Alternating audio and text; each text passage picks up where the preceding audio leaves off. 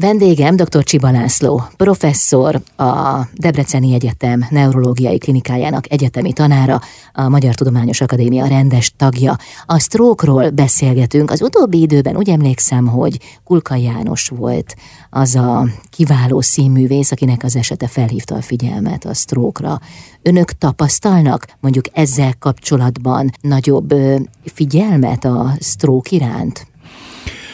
Hát miután mi naponta találkozunk ismert és is kevésbé ismert emberek szélütéseivel, igen, egy-egy ilyen értékes embernek a tragédiája, ez felrázza az embereket, a figyelmük is a szélütés felé fordul, de ez érthető is, mert ez egy gyakori betegség. Magyarországon, ahogy mi most beszélgetünk, ebben a pillanatban egy Szeged lakossága, kb. 160-170 ezer ember van, aki túlélt egy szélütést, és kisebb-nagyobb bénulással éli az életét.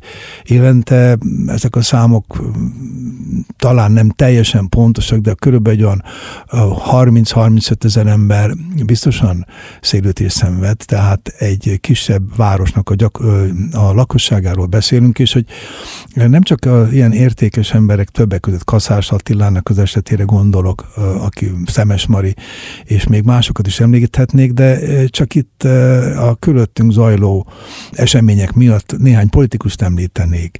Az első világháborút lezáró béketárgyalásokon Wilson amerikai elnök nem vett részt, pedig itt volt Európában, fél évig itt volt, és senki nem is ö, hallott arról, hogy ő aktív lett volna, ugyanis szélültés kapott, nem tudott rendesen beszélni, és ö, akkor még el lehetett rejteni egy ilyen amerikai elnök betegséget. A második világháborút lezáró és befejező Roosevelt elnök igazi vérzésben, agyvérzésben halt meg, és a jelenlegi amerikai elnök Joe Biden is 1988-ban egy nagyon súlyos agyvérzést kapott, amiből úgy, ahogy felépült. A 46 amerikai elnökből 9-ről biztosan tudjuk, hogy szélütésben szenvedett, és egy érdekességet hagy mondjak el maguk önöknek. Talán nem mindenki tudja, hogy két atomtudós, az egyik Szilárd Leo volt, a magyar származású híres fizikus, illetve hát Albert Einstein, akinek a nevét tényleg mindenki ismeri, ők voltak, akik nagyon sokat tettek a szélütés, illetve valamennyi vasz érbetegség ellen, szívinfarktus, stb. Tudatlanul. Hogyan? Volt egy második világháború előtt ahhoz, hogy a hús megmaradjon, nagyon sózni kellett, mert a hűtőszekrény nem volt elterjedt. Amelyik hűtőszekrény mégis eljutott a háztartásokba, megbízhatatlan volt, veszélyes, mert egy olyan gázzal töltötték, amely mérgező volt. Egy mormon család, talán hét tagú, minden tagja meghalt, az egész Amerikát megrázta az eset egy meghibásodott hűtőszekrény miatt. Szilárd Leo és Albert Einstein egy ködös szombat délután kitalálták a modern hűtőszekrénynek az elvét, és ezt szabadalmaztatták is. Ezt követően, tehát a második világháború után tanulni lettünk, hogy a háztartási hűtőszekrény elterjedt, már minden háztartásban előfordul, többé nem volt szükség arra, hogy a húst erősen sózzuk. És ez miért lényeges? Azért, mert a túl sok sófogyasztása az a magas vérnyomás előszobája, pitvara.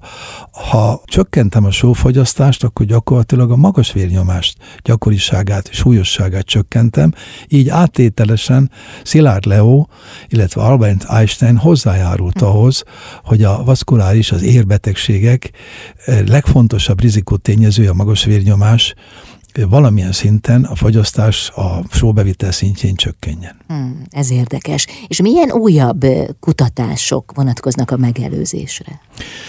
Hát nagyon sok. A szélütés, miután óriási pusztítást okoz az emberi szervezetbe. Hát gondoljuk, mert 1400 g, másfél kiló egy, egy, egy agy, nem, nem nagy.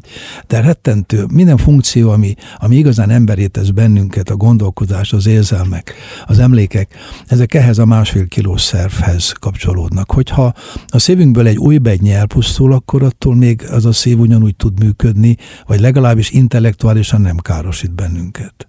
Ha viszont ez a ez a másfél kilós szervnek egy pici újbennyi része elpusztul, akkor az illető talán nem érti a hozzáintézett beszédet, vagy nem találja a szavakat, vagy éppen megbénul teljesen az egyik oldalra. Tehát rettenetesen sok kutatás és rengeteg gyógyszert próbáltak ki, 200, több mint 200 gyógyszer jutott el a klinikai vizsgálatokig, és sajnos egyikről is egy saját bizonyos, bizonyosodott be, hogy meg tudják védeni az érelzáródás következményétől, tehát hogy nem alakul ki az agysejtek pusztulása. Mi maradt? Hát maradt a, az erek gyors megnyitása.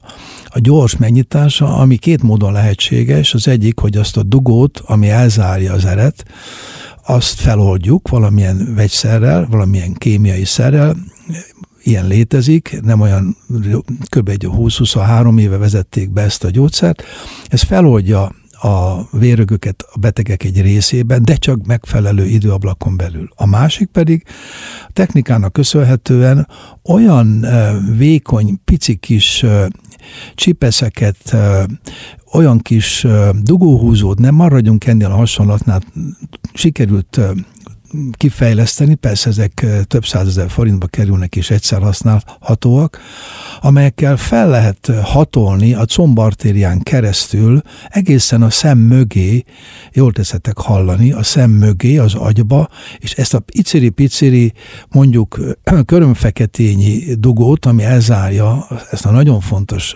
agyi artériát, ezt kihúzzuk. És formálisan, mint egy dugóhúzó ezzel az eszközzel Sajnos itt is van egy időablak, és az időablak elég szűk, ezt a dugót kihúzunk, a friss vér megmenti, vagy legalább a pusztulástól az agyszövet, vagy legalábbis csökkenti a pusztulás mértékét. Összefoglalva, szűk időablakon belül a vérrög feloldása az egyik lehetőség, egy kicsit tágabb időablakon belül pedig ennek a dugónak a mechanikus kihúzása, eltávolítása, ami csak elmondva ennyire egyszerű dolog, maga a procedúra, combartéria fel a aortán, egész a szem mögé behatolva, mindez röntgensugárba, el lehet képzelni, hogy mekkora áldozatot hoznak azok az orvosok, akik egy más embernek az egészsége érdekében ezt naponta, akár többször is megcsinálják. Egészen elképesztő. De azért mégiscsak jó, hogy van valami megoldás. Köszönöm szépen. Vendégem dr. Csiba László, neurológus professzor.